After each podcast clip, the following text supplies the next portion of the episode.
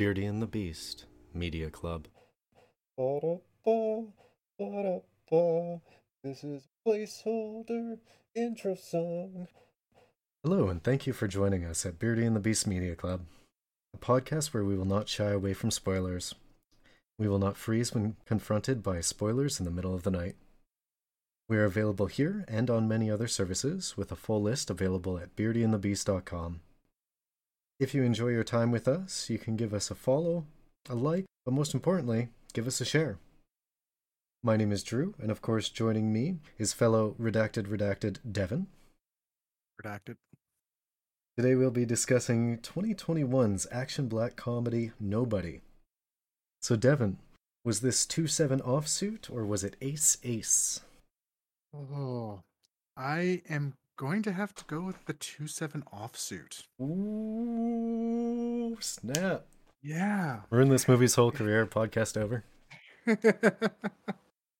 so, I guess I will start. And had me really excited. Hmm. Uh, like, I thought they did great with the characterization. Um, they did a lot of what we've talked about in the second wall and such, where it's like being very precise with what they're showing, like using every frame to give you a good idea of what's happening with the character quickly. And then the story hit, and it all kind of fell apart in my mind. I think I think I get what you're saying. The delivery was great, but the st- story points were weak. Yes.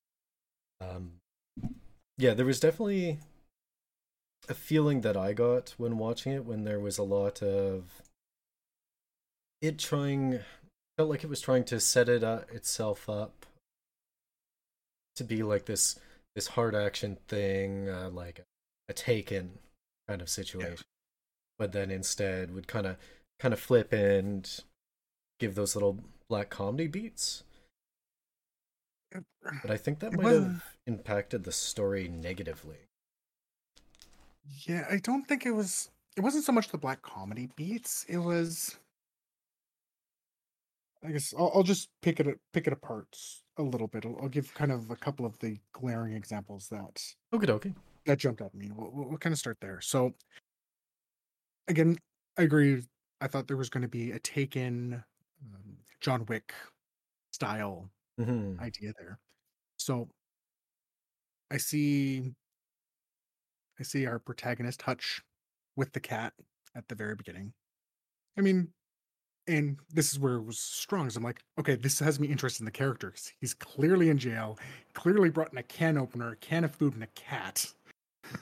Oh yeah, and like this Oh, random painting, I was like, "What is Yeah. going on here?" I was definitely drawn in at this point. Yeah, exactly, right? They follow up with that montage of how his life is basically falling apart. And it kind of gave me like almost American Beauty type vibes where I'm Mhm. like, okay, yeah, his, you know, midlife crisis, life's kind of gone. Uh, the break in happens. And I actually liked that he hesitated hmm for for taking her out. I'm kind of like, he's clearly ready to to act, but doesn't. And at that point, there, almost into my mind, like he's got training. hmm Like, like that's actually the point that had me. Okay, he's got some sort of training. He knows that this isn't actually the threat they think it is. And then you know the daughter. The daughter comes down and talks about wanting a cat. Hmm. Right after that, I'm like, okay, so something's going to happen to her, and that's going to be kicking off our our revenge plot. hmm But nothing happened to her.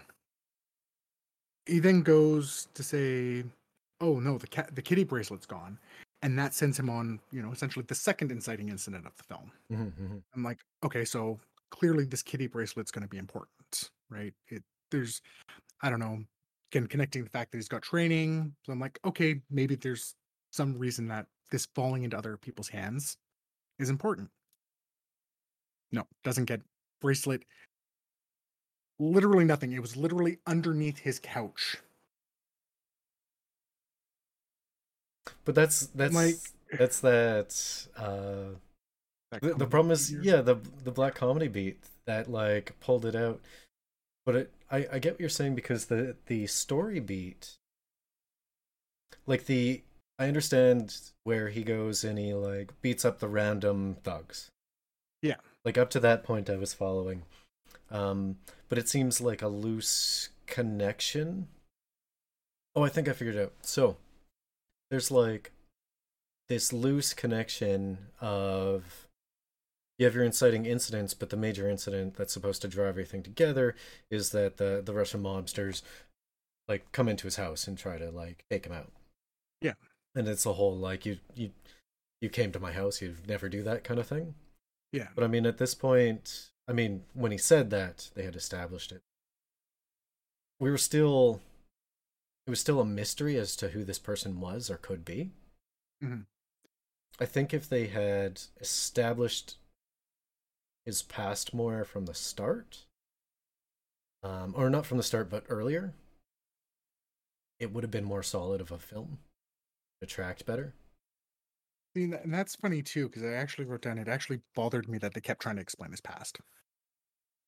Hmm. because and and I think this is something that I've seen more and more with recent media is they assume the audience is dumb and had to explain it whereas it said like to me it was pretty clear by the time of the the first home invasion that he had some sort of training hmm I don't think they ever needed to explain it. It didn't matter. We just knew that he did, right? Even comparing it to Taken, we actually don't really ever learn Liam Neeson's backstory. We just know he has a certain set of skills. Yeah, but that Taken had that fantastic piece of writing where they were able to sum up his entire character with that conversation. Mhm. whereas they didn't have anything truly similar. Yeah. I think what tore it apart for me was probably the uh, the FBI badge thing. Mhm. That really left me guessing. It didn't let my mind go wild. It was like, okay, well, his his dad is a former FBI agent. So Yeah. I'm sitting here and I'm like, did he train his son things? Like a little red herring as to what this who this person is supposed to be. I think it could have been solidified or at least pointed better. Mm. In fact, the the best and only time I was satisfied with that is when the veteran saw the two seven offsuit um, tattoo. And he was just like, "Thank you for your service," and then just like goes into the safe room. And I'm like, "Okay, we established that this man is a badass." But I, I feel like I needed a bit more. Yeah. See, to me, that two seven, like when he saw the two seven and did that, that to me was the I have a certain set of skills moment. Hmm. It was like you didn't need anything more because you have these guys who, in any other situation, and with how his character was openly established at this point, was Hmm. would have been he would have been the guy who's cowering to those types of people. So that interaction with you know the big guy going like nope locking himself in a room you guys deal with it what was enough to me to establish like he's competent hmm so it, it's But the the thing is, like, that was thrown off from me because of the FBI badge thing. I mean, like, how good is he actually going to be? I mean, I, I think fundamentally you and I are agreeing on the same principle, just from like different points is where it, or what was a better way? We both agree fundamentally the failing Yeah. of the film, whereas where and how it fell apart is a little bit different, but still relatively within the same context. yeah it, it, it- i think it'd be fair to say you're seeing some failure in the way the character was explained whereas Yeah. i'm seeing failure kind of in how the plot beats were there but they're both pointing to the same place It's um, probably because I'm like super. I'm super accept, accepting of action films. I'm just like it's gonna have like the loosest, most garbage plot. I've already accepted it when it starts, mostly because I want to get that full enjoyment out of the film. so I might just naturally be giving it a bit more leeway. Mm, Possibly. Um, let's let's c- I guess compare what I see with the plot then to a couple of the other to a couple of other films. So John Wick because I, um, I didn't look into anything about this film. I knew that it existed. I knew it was action. I knew it was popular. That's it. Knew nothing about the story before watching. it. Af- afterwards, I'm looking at it and it's like a lot of people were comparing it very much to John Wick. Yes. So I'm going to do the same thing. Yes, as you should, Yeah. for many reasons. Would you would, would you like to know the reasons ahead of time, or would you like for me to go into it after?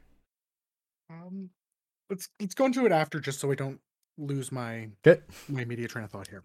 So, let's look at. We'll start with in, in, inciting incidents. So, we start off with characters that I'm, I'm going to ignore the cold. Well, no, both of them had a similar type cold open. So, in both films, we see the characters beat crap at the beginning. We move into them having a fairly mundane what looks to be a fairly mundane life. Mhm. And then there's an inciting incident where, you know, the house is broken into for both people.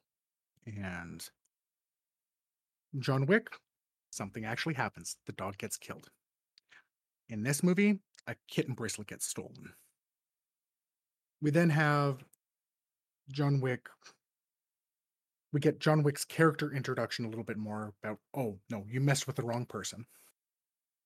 And from John Wick's side, that's it. He's, we know exactly what the inciting incident, is him being, and breaking in, beating the crap out of him, killing his dog. He's on revenge, and the that's it. That's the rest of the story. It's singular focused on that. Right?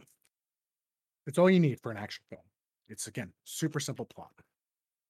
We compare that to Nobody, and we have nothing happened during the break-in. Possibility of a kitty bracelet getting stolen.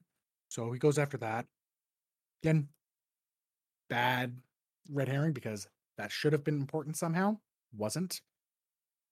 Then we go into a random fight on a bus. Right? And I completely understand it. It's there. He's needing to get aggression off, but really, again, had nothing to do with the plot, just happened to be there. Which just happened to be the son of Russian or brother of a Russian mobster. Well, I mean, there's always there's always it just happened to be the home invaders just happened to be uh, Yeah. the son of a uh, a Russian mobster, and they killed John Wick's dog. Like, Yeah, but the, the difference there is how many of these just happens there are. Because there has to be an inciting incident. I understand that. But the inciting incident in John Wick is someone doing something to John Wick. The inciting incident in Nobody is Hutch doing something to the mobster. And then from there, it's like, okay, home invasion two. Well, nothing happens again. We have a revenge movie with no revenge, with no reason for revenge. well, I didn't see it as a revenge movie necessarily. That might be a difference in perspective. That that's more of like the comparing it to Taken and to and Taken or um or John Wick, right? Because that seemed to be what it was, but everything was e- was either random or his fault. Whereas, and again, you have to have some random inciting incident. You have it in Crank or or Shoot 'em Up or or anything like that, where it's gr- great. I can shut off my my brain, but as soon as the inciting incident happens, that's it. And you're just along for the ride. But the inciting incident makes sense.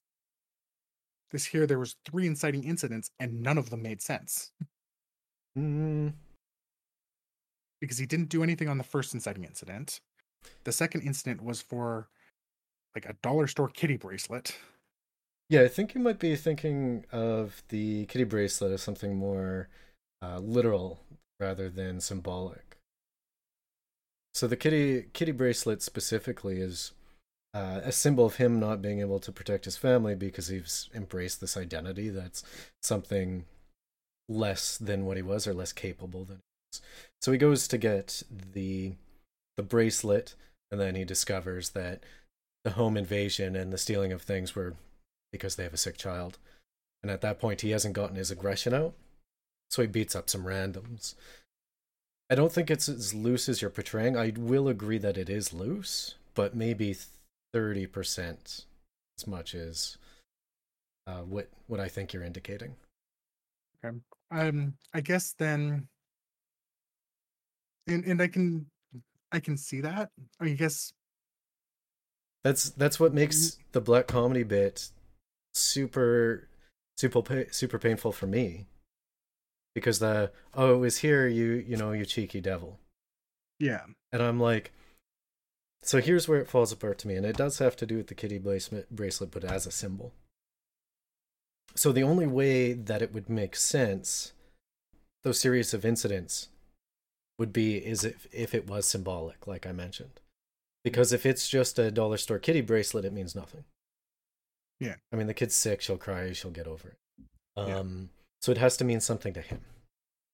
The fact that they casually went, "Oh, it's um it's under the couch." That comedy beat means like it takes away that structure from the beginning of the film in hindsight. So I go here and I'm like he wasn't relieved when he picked it up. He joked about it. So it was it was the attitude there where it fell apart because to me him joking about it bringing levi- levity to the inciting incident and post is what makes the inciting incident mean less. So here's a counter to that, and I can see, I can see where you're coming from in that. This movie didn't come across strong in symbolism to me, so seeing something like that doesn't connect in, and it's. I think your point is broken by the fact he, when they're asked about the watch, they asked if it's valuable, and he said it is to me. So they showed that again, that emotional connection there immediately. Right. So him getting the watch back made sense. But But that and I think the that, other that would prove that it was a symbol in that fact. Something that's important to him that he went out of his way to get back alongside. and that one felt coincidental to me. It's like, well, I'm gonna get my watch back, but it didn't matter for him enough to get it at that time. I mean, just just because it doesn't have, you know, like call calls to other literature or uh, you know Greek gods and paintings in the background doesn't mean that a kitty bracelet can't be a symbol. Um, oh, for sure. I- I'm just It just didn't come across the type of film that had that. That was Oh. going for more symbolism. well, it's the only thing that makes that make sense. Yeah. Is is what I'm saying, and that's exactly how I took it straight up Mhm. because of the way that it happened. Yeah. Like he walked in, my kitty bracelet's missing. He didn't didn't even really look for it. He just walked out the door and went and did violence. So I don't know. I I think the reason why I'm appearing to skip past the key bracelet as the inciting incidents um, isn't because I, I can I can see what you're saying about that. It, it being the symbolism of it, I understand that kicking it off, but that's not even what kicks it off. It's him in the bus that kicks it off. So that's not even the kitty bracelet going missing. Isn't even the inciting incident of the of the film. I I would say you're saying later on. Yeah, I'm saying that it looks like we get an inciting incident with the break-in in the first place, but nothing happens. Well, the bus wouldn't have And happened then- without the invasion and the kitty bracelet. Right, but the thing is, we're getting we basically have almost four inciting incidents. We've got the inciting incident of him of them getting broken into, which nothing happens from. Then we get the inciting incident of the kitty bracelet getting stolen, which we get nothing from. There, there's nothing actually in the plot tied to him going to get that as a direct consequence of the of the bracelet going missing. I mean. Then he happens to be on a bus. We get him releasing his aggression, but even that isn't the inciting incident for what his motivations throughout the film is. It's then the second break in that's really becomes the inciting incident from the protagonist standpoint for the rest of the film. Mm. We almost have four intros. If they had changed it and again, like small change, have the kitty bracelet be not so throwaway there, or have something actually happen to his family where where it goes from there, right? The people who broke in happened to be part of the tied to the Russians directly or something. You could cut off the first, you know, that that 20 minute chunk of film and have the same film. It just muddied it. Hmm. Yeah, I get where you're coming from. Hmm. I just disagree. No, that's that's fine. I, I wasn't sure if I was no, you're fine. landing that right. So all right. What was I saying? So the similarities to John Wick are intentional. Mm. Uh, they're very intentional, especially considering I believe the writer of this also wrote, screenplayed one through three of John Wick. Appears to be related to mm, four and five. Which good news, John Wick four and five. So much so that the uh, poster art for this is actually reminiscent of the poster art for John Wick 2. Okay. But instead of guns, there's fists in the poster. Right. So they intentionally called to it, which I think might have also muddied things a bit. Frankly speaking, it didn't seem like it wanted to stand on its own. I felt like it was trying to ride some coattails. I kind of got a little bit of that feeling. I just couldn't tell what coattails it wanted to ride Hmm. because it wasn't just John Wick. Like there was just other thoughts that went through my head. Like as I mentioned, Taken already, for example. I mean, to- establish this, establish this earlier, I've I've only said negative things so far, but I actually like, I enjoyed watching this film. It was an action film. There was um, some cool aspects which I'll talk about later, but the the way it felt to me really did feel a lot like, and I think this would hold hold true for both of our thoughts about the inciting incidences. Felt like comedy John Wick with extra steps. Yeah, I can I can agree that's what they were going for. was it seemed kind of templatey to me. This is also like partially based on Bob Odenkirk's like personal experience. Hmm. He had a home invasion, was unable to do anything. I believe he actually locked um, the people in the basement, Yeah. and then was yeah, like, I did read that. yeah. So I'm like, well, I mean, cool, but so that informing it, I'm just wondering. I didn't see anything in the credits that would have mentioned it, but you know, sometimes you wonder if there was too many hands in the cookie jar. So I did actually see something about that. Hmm. um, when I was looking at my when when I was doing my traditional look up what IMDb says about things, hmm and um, they decided to write the film collaboratively. Mm, So they were all bringing in their ideas, and the best ideas win. but sometimes the best ideas are for different puzzles. Exactly. so when you Um, put them together, the cohesive. That's probably Yeah. why. That's probably why the black comedy beats missed for me. Yeah. I mean, indiv- individually, they're funny. You had your rules, your rule of three, him trying to explain like his past, and then the people dying before he could finish. Yeah. I'm like, I, I really enjoyed that, but they just almost seemed out of place. Mhm. And they ramped up to a point of kind of like goofy goofiness at the last stand. Yeah. Yeah. That. Like like well, Home Alone did not fit. Yeah. Home Alone in the uh welding shop or whatever. Machinist shop. yeah. That was. uh That was a choice that they made. I mean the thing the Um, thing is if the entire film was closer to the second half of the film, I would have forgive that scene and been like that's what the movie's going for. But especially when the first third is like super serious. Yeah. We can uh, agree and disagree on the plot points of that first third all we want, but fundamentally speaking, it was setting it up as more of a serious film. yes.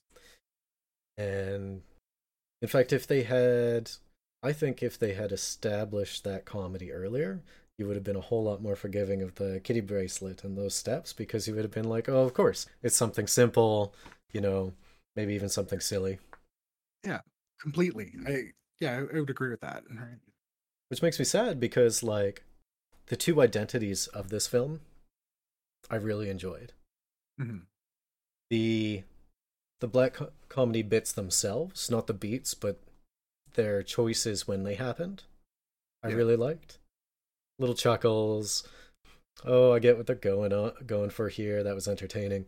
And then like the serious, the serious bits, like even his speech in the tattoo parlor, like, like it made sense. Seemed like it should have been from that specific character at that time. Maybe it's that collaboration that that just didn't jive. Yeah. Um yeah, because like really I think that's that's actually about the turning point is is again up until yeah, that that's about the turning point. Like around the bus scene, like shortly after the bus scene is when huh, the kitty bracelet is the turning point. that's the point where it completely like kind of like yeah, it's random. I mean, it didn't need to necessarily be the Russian mob that brought that in, but yeah, those the way they had those beats just kind of went, hmm. And and it's a shame because I, I didn't realize that the writer um, was the one who wrote John the John Wick films. Um, but I did know the director did Hardcore Henry, Mm. Well, and, and Hardcore Henry was done was really well done. I really enjoyed that one. It's Bob Odenkirk, the the main actor. Yeah. He also does a bunch of well, did a bunch of writing. I don't still does, but. I think he has what was it? Like he worked on Tenacious D, uh, Dana Carvey show, Ben Stiller show, SNL, okay. like a as writer. Hmm. When I was taking a- look at the different people in this, it seemed like your action writer didn't have ex- that much um, experience or foundation with the comedy points, and the comedy writer didn't have that much uh, um, familiarity with the action points. Yeah. So instead of being like a smooth collaboration, even if even if it was fine in you know the writers' room, it definitely comes off abrasive Mhm. Yeah. because they don't match. Is where it falls apart. It'd probably be more forgiving if they just went hard either way. Yeah. The real question I have for you is would this movie have been better as a comedy or would it have been better as an action film? Oh, I want. I'm having a. I have a harder time making this a comedy. Hmm. So I cannot. Like I can't. Again, let's going with the principle of changing the least about the film Hmm. to to keep it there. I can't think of a small change that would turn this into the losers, Hmm. but I can think of a small change that puts us in line with Taken or John Wick. So I, I think they should have stuck with the going for the stronger action aspect and just kind of tightened up the plot a little bit around it. Oh, you know what they should have done? And I hate saying this, I just uh, had an epiphany. Hmm. Uh, no, it wouldn't make sense. I was gonna say the boyfriend or husband of the uh, sick child should have been uh, the the son or whatever. Yeah. the Russian mobster son or brother, but that wouldn't make sense. More set up, so it'd end up being someone peripherally. Yeah. And then Right. the the mobster's uh, brother would come in and be like, "So you messed up one of our boys," and then it would escalate. Yeah. Um, so that's what would have connected those two scenes, and I think would have satisfied some of your requirements. Yeah. And fundamentally wouldn't change any of mine. Mhm. Um, Yep. But that being said, like I, I hate making those suggestions. Um, I'll tell I, you. I always find it interesting thought thought experiments to do it. So, but that that's essentially the small change that I would have made. Try to find a way to have them be the ones tied to the to And it, I mean, maybe the changes it didn't need to be the Russian mob. It could have just been a gang leader. Well, yeah, an organized crime, something. So, Yeah, yeah. so here's here's a thought. Hmm. On just kind of going back before my little like genius super smart epiphany.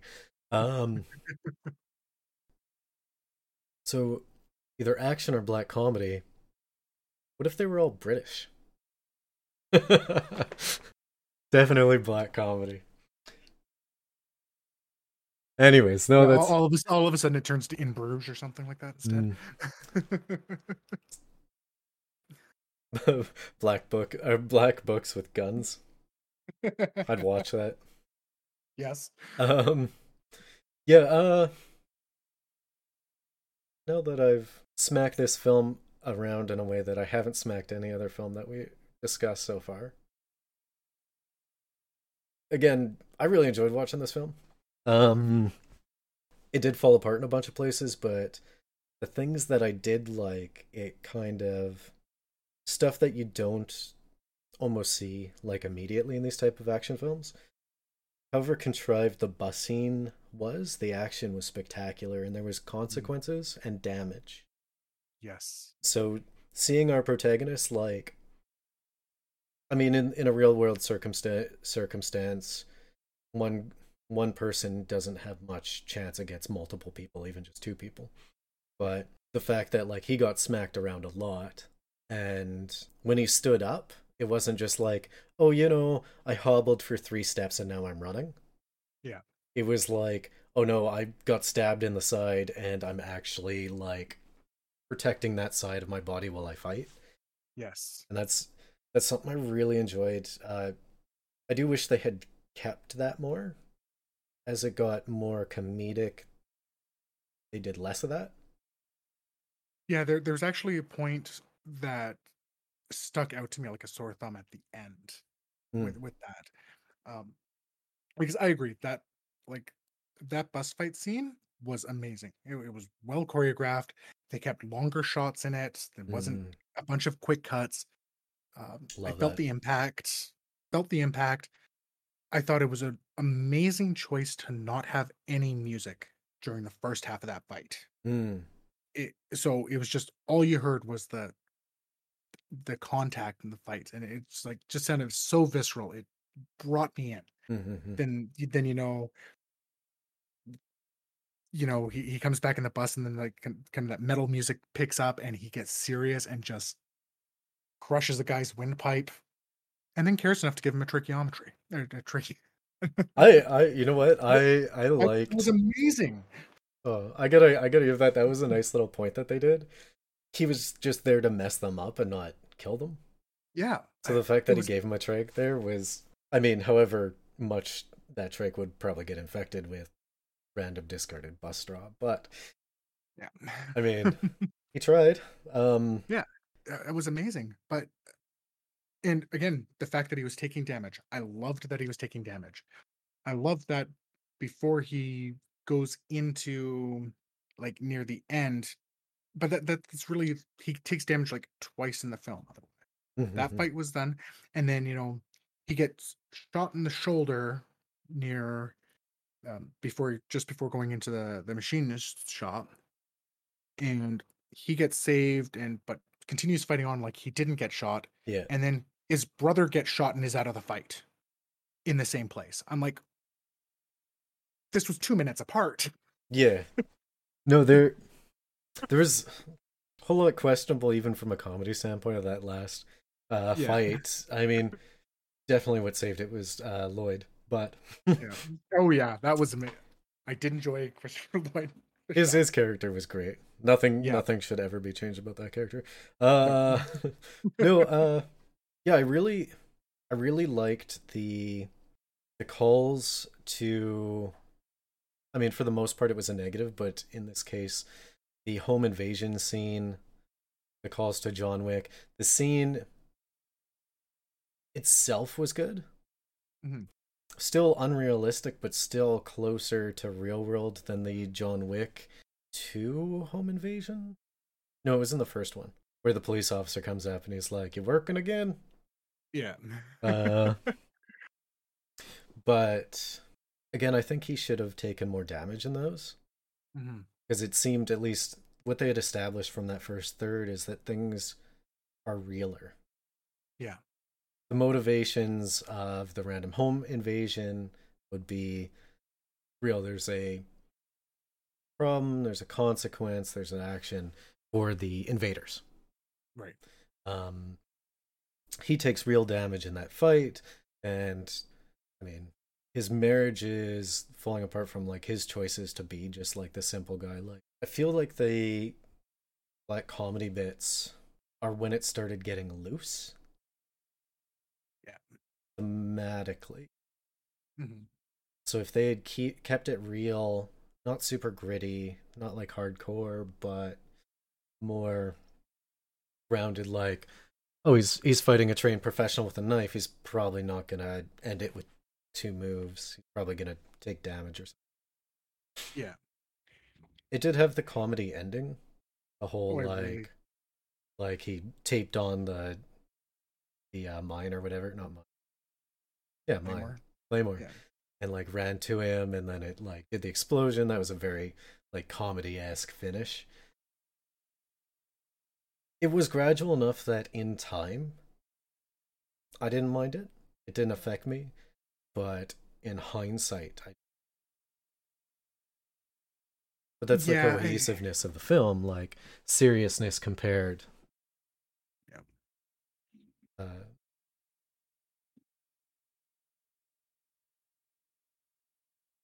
Yeah. It, it it had its tone shift. Right. it was a And yeah it was We started. John Wick. We started John Wick. We ended up the losers. Mm, i mean you shouldn't sully the It's a- losers like that That's that's true. uh, The stinger in the like the mid credit scene just irritated me so much. Oh, the uh like the Winnebago full of guns? Yeah. I didn't I didn't mind it. I It's- wouldn't have mind. I I I think it was the cherry on top of that tonal shift. Oh yeah. I get what you mean. I get what you mean. Yeah. um, especially considering throughout the film we're shown the brother seems competent because we have him on the radio the entire time. The father seems competent. It's clearly shown that, you know, when he gets invaded, Mm-hmm. right? And then it's just to like, oh yeah, that's why we can't fly. Like, you didn't come across as senile to me, Christopher Lloyd. No, his character wasn't. I get what you're saying though. Mm, yeah, Like yeah. the scene it the scene itself was fine, but in context was Yes, yes, I enjoyed the scene. I did not enjoy it in the film. But if it was two British guys, Oh well, obviously. it's just Hugh Laurie and Stephen Fry. I'd be down. I'll watch Yeah. anything with either of them. Yeah. All right. So this is something that confused me with the the characterization. So not quite so much the the plot points, but another thing threw me off. So I had the impression that his family had no clue at all that he was military or right. They clearly had no idea that he had a panic room set up in the basement and and had basically all these things set up. And then they had his wife patching him up like it was another day. Like See- it was just something that happened. And I'm like, See this I What? no, I agree with you.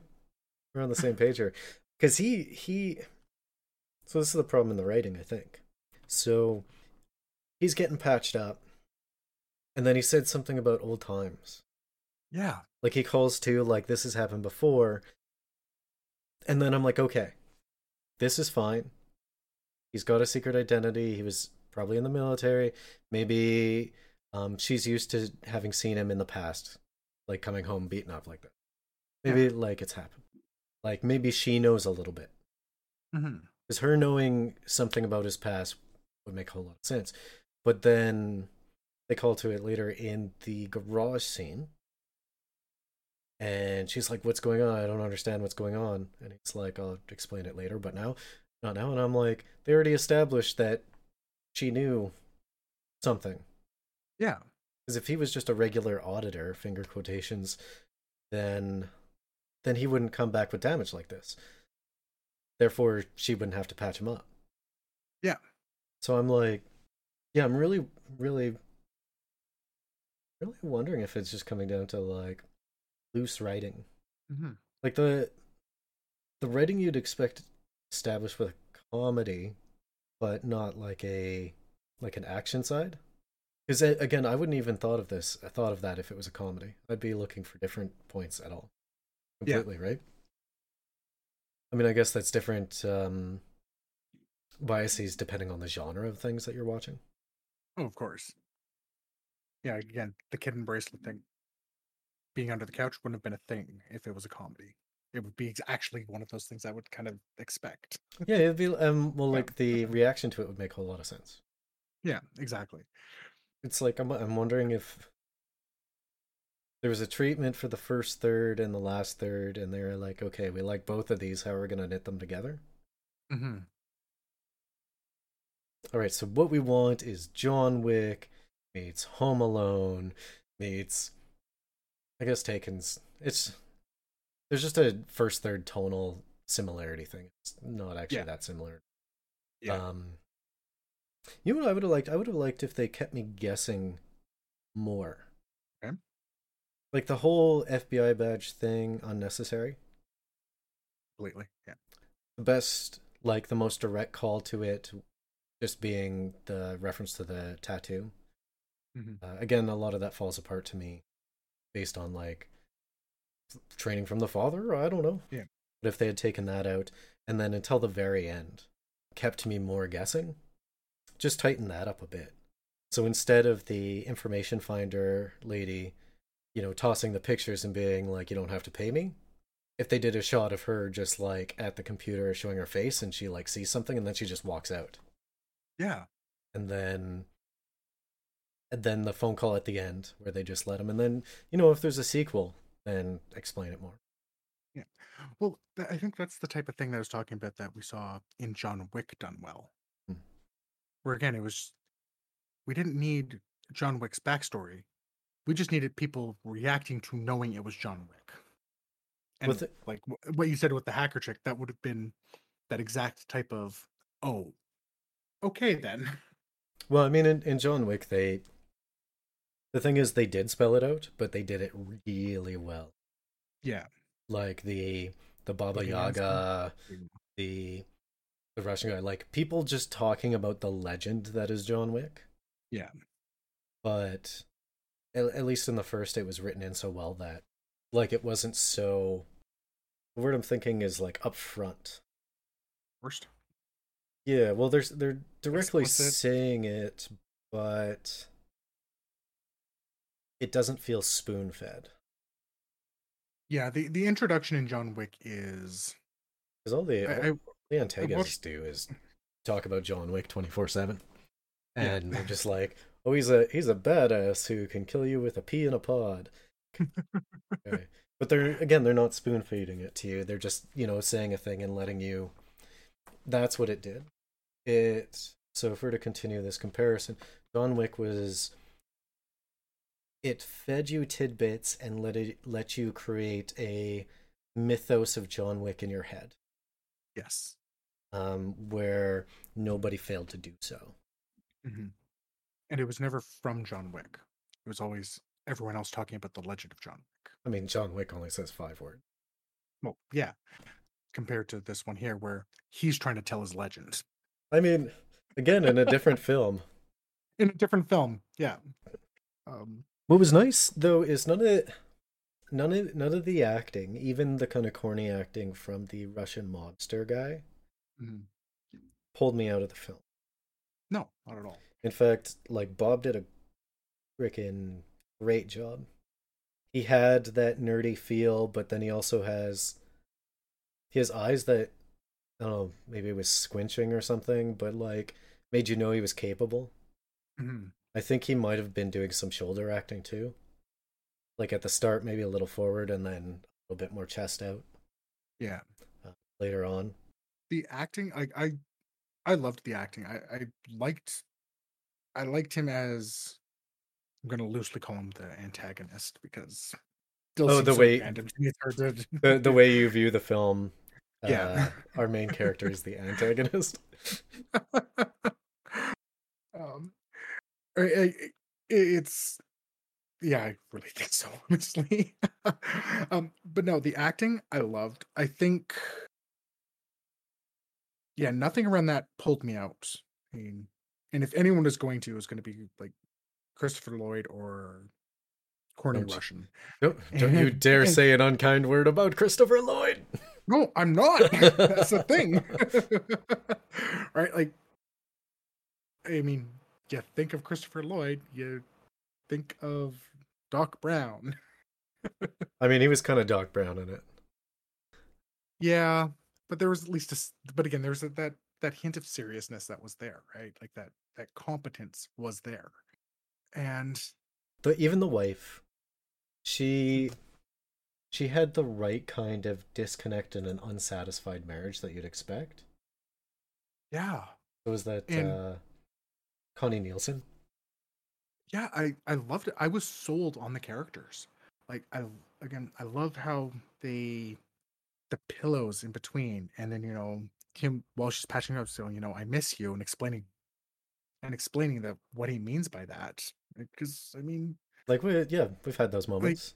yeah, it, it was like, no, this makes perfect sense, right? It's the yeah, no, you miss you. It doesn't matter that you're right there because they were so distant, and then you know just the wall coming down and and and you're just reaching out and touching his shoulder like it, that was oh it was it was really well done there was a lot of good about this about this film and it's just the pieces yeah I, even the kids i mean there was no sharons in this film Oh, I mean, I was I was close to yelling Sharon burn the witch at one point. Uh, yeah but she wasn't around long enough yeah, right she didn't overstay her welcome to go yeah. I mean, thirty-five percent more screen time to her, and I would, you you know how I'd react. I'd be like, it's a tone thing. yeah she was definitely doing that thing I hate where she was trying to act young. Hmm. Which I mean, I guess that's hard because like when you're like a super budding child actress like that, usually you're probably trying to be more mature. Off Yeah. that way. So you overcompensate.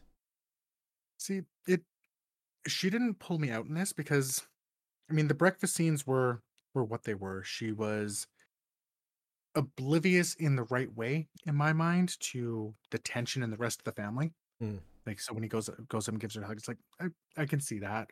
When she comes down about the kitten, it's like, okay, so you didn't hear or didn't wake up to the to the fighting that was happening. You know, probably a bit tired, just gonna check on her daddy at night. Like, Yeah. like I mean, they just had So- a home invasion. well, yeah, exactly. So none of that. So none of that pulled me out in in the way that again a lot of child actors can. I think in context, I didn't see any issues with with how she was acting. No, no. Yeah. But I mean, just 35% more time and I would have been freeing all over this place. Yeah. That actually brings me to another positive point. As loose as some of the things were, they definitely bookended things well with various concepts. As much as you don't like the kitty bracelet, there was a um a beginning a beginning and an end to the kitty bracelet Yeah. the conversation about we should get a cat. There was like that starting scene we'll discount for now because that glorious scene. Yeah. But I don't know if it it doesn't matter the order of it because I don't know if it went we should get a cat and then lady in the office was hitting the ceiling with a broom was heard scratching or whatever. And then uh, the end where he pulls the cat out of the pipe. Yeah. Um just the little things like that they made sure to wrap everything up no matter Yeah. no matter how loose it was is something i like especially when there isn't any major overall overarching themes that would Mhm. say call to a sequel or you know set them up for some type of syndication or t- so from from start to finish there is definitely a beginning and an end Yeah. and that's that's where the losers, which we mentioned, fell apart for me. Because again, Yeah. nothing like nothing really happens. I mean, we had a good time. skipped- Yeah. Yeah.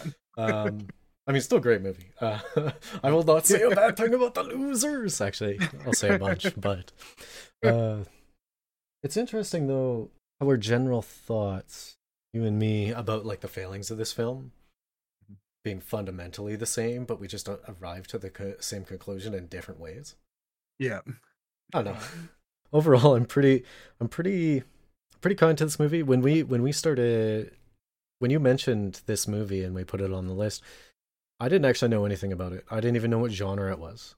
Yeah. So I, when I went into watching this, like I was along for a ride, Yeah.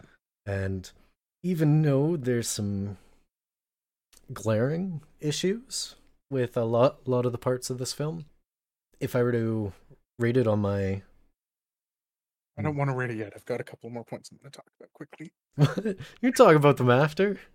Okay. It's too late now. All right. Which one of us? It's too late now for which one of us? Uh, it's neither.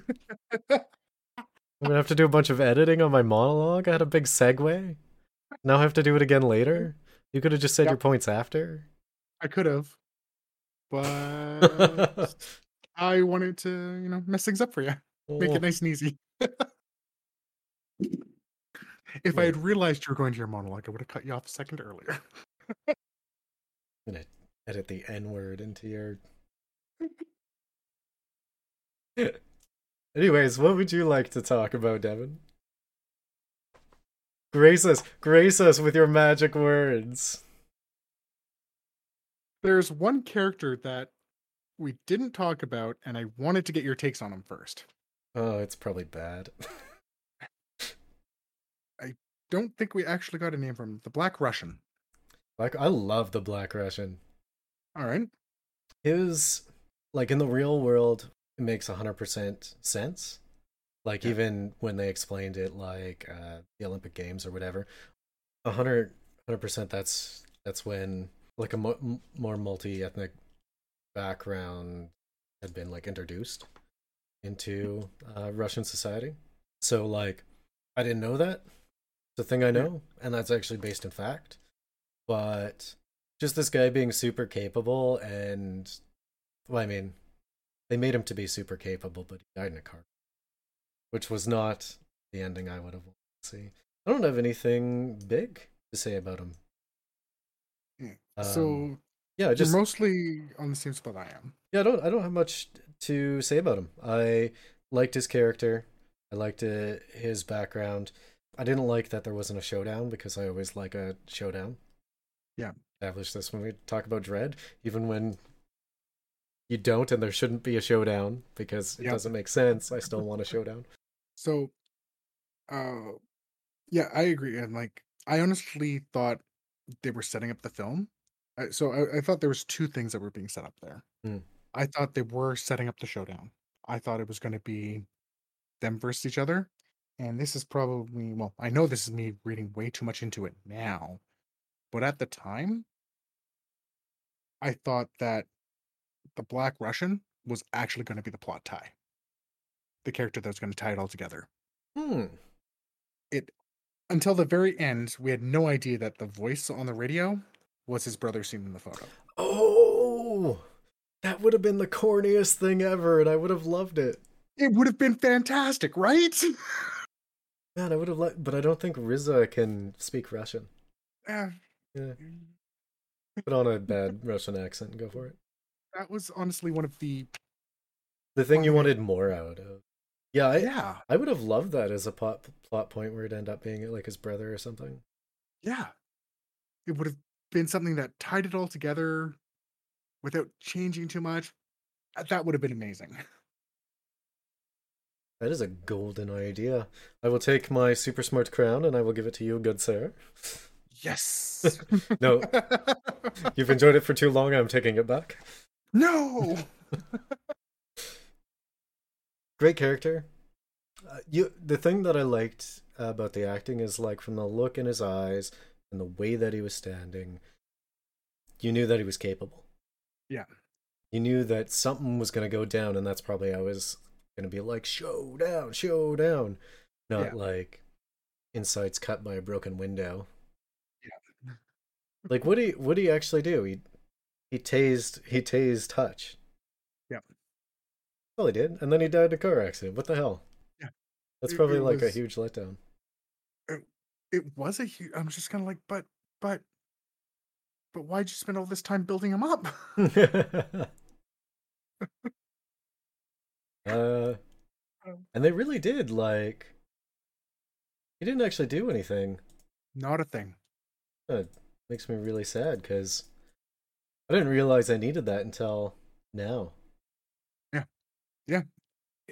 One other point. I know I praised like the sound design for that fight earlier, Mhm. like the busing fight, and I need to counteract that with how many times can you do the action scene to the "What a Wonderful World" type thing in a single film? Mm, Because I think they did it four times. I did on that point though. Another one in the good column, the pro column, is there was a there was a form of kind of beauty of the house torching scene. Mm-hmm. We put on the record and then you had like that gentle more classical sound while the the flames are coming then that little black comedy bit that actually kind of fit was like the four dead monsters just on fire Yeah, at least i i mean i might be Oh, twisted I- but I, lo- I I loved that one. Like again, because it's like, oh, there's like a fuse in this record. yeah is what like I I thought that was beautiful. just kind of the same i guess kind of tropey eh, tropey in that way it's just like oh yeah throw throw something classical onto a fight scene and slow it down by 15% Yep. Whereas I prefer my scenes to be more regular paced. Mm. And of course, because we're going to keep driving this home in John Wick, the hotel fighting scene in two? When he spills blood in the Continental. No, that. when- Oh, no, it would have been three. Yeah, because they were protecting the Continental. right. Yeah. Um, but like most of that was at like a regular finger quotations pace. Um, Yeah. like they didn't speed things up, they didn't really slow things down. But using that kind of, yeah, that's something that should not be over. Do it once. Either do it with levity or do it with like a form of beauty. Yeah. Like what was it? Face off. I think where that trope. Where I first think of that trope. I think it was face off. Mm. To be fair, it it probably sense- comes from like an old school western. Oh yeah, but you know where it made sense. It's like no, it's the protecting the child, and the fight scene was actually again beautiful, Mhm. right? But Doves were flying everywhere. yeah, yeah, Which, by the way, bring back Once a Thief. I mean, I, I know I'm kind of torn here because, I mean, fundamentally, I enjoyed my watching experience, but I also see a lot of problems with the film itself from a structural standpoint and from tonal standpoint. But even even knowing that, at no point was I pulled out of the film. I definitely was still there and I was still following along. I just had a couple like, wait a minute. Yeah. Um, I suppose with that, I would give it, I'd give this three surviving bus riding hoodlums out of five. I'm gonna give it two and one with a tracheometry that's possibly gonna get infected. Hoodlums. There's one thing that would have made that scene better. Hmm. If they all actually paid to get on the bus. that would have been amazing. They're intoxicated, they're jerks, but they all put some money in. Like even if they slap Buddy's book out of his hands and all that, like Yeah, if they had actually paid, yeah, I, I think an effort to show that, I think tonally would have made it suit. It would have helped tie things together, like little changes like that throughout the. Yeah. Overall, like, I mean, it was enjoyable. I wasn't taken out of the movie while I was watching it, with the one time I, with the exception of the kitty bracelet being under the couch because it was such a jar. It was literally the only thing that fully pulled me out of the film. Uh, Um, so if we ever set up a PO box, make sure to send a kitty bracelet uh, to Devon. I will treasure it and make sure it doesn't end up under my couch. That's exactly where it's gonna end up. I know you. um, it, it- yeah, it, it was. I don't think I would watch it again. I didn't hate it, but probably wouldn't go back.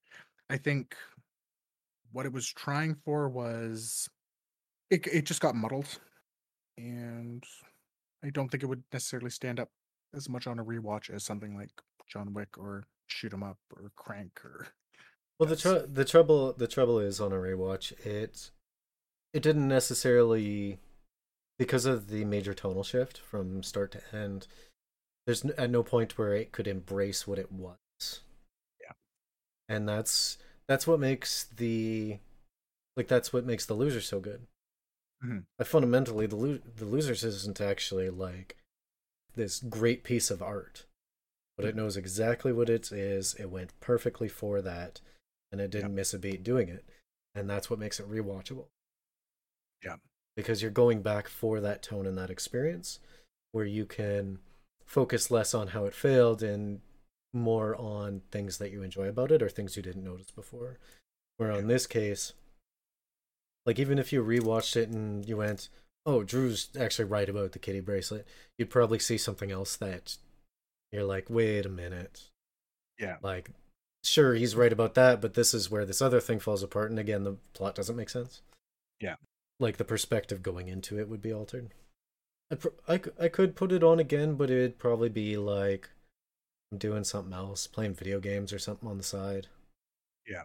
Uh, unfortunately, all its successes don't necessarily make up for the points where it failed. I'll tell you what, though. I want to see Bob in more more stuff. Yeah. Like I know he's been in a bunch of stuff, but a lot of it's like stuff that I wasn't really into, like Better Call Saul and all that. Yeah. It's just, yeah, Yeah, um, I I agree. Like um, acting overall, like there was so much good about this film, and there's so much that wasn't, and it just has you left me confused. yeah. Can it, this is my thought. I might be spot on. I might be way off, but this leaves you confused in the same matter of if you received a, a drunken text from like a potential partner that you like hadn't thought of in that way, Yes. and you're like, Yep. "What? Yeah. What's going on?" Yeah. And they're Yeah, like, I could see. "What do I do? Who am I?" Just doves in the background. Everything slowed down 20%, classical music. Yeah. Yeah. That is a perfect. I guess but before we end, I do I do want to like that first scene again, beautiful. Like the intro that is one of the best introductions to a character that we've had on any of these. Oh, a hundred percent. Because it's just like makes you want to know who the character is. You want to be like, why has he got a painting? Okay, why does he have two? Oh, he's got a cat. Why does he have a cat? Yeah. And then like the two like police officers going like, who the heck are you? Yeah. I just I wanted to give some extra props on that because like the way that it was filmed, the way that scene was written, everything about that was just like that's probably where a lot of the positive energy I have to this film is. Yep. How how good that setup was ah, for Oh, like two minutes and- at a time. Yep. That and again yeah followed up just by the repeating week like just set up the characters so well and i think ultimately that's that's why it didn't score as high for me Hmm. that scene was done so well and set a tone so good and then it just threw it all away. that. yeah yeah yeah just threw it to the ground Oh, I'm an adult. well, with that, this has been uh, Beardy and the Beast Media Club. Join us next week where we gather to discuss the film Earwig and the Witch, another Studio Ghibli piece. Look forward to that. As always, if you like what we do, rate us positively, give us a follow. But, you know, uh, if you really had a good time, share that experience with your friends and give us a share. Everything can be found at beardyandthebeast.com whichever platform you like. Thanks for saving me. You're welcome. Later.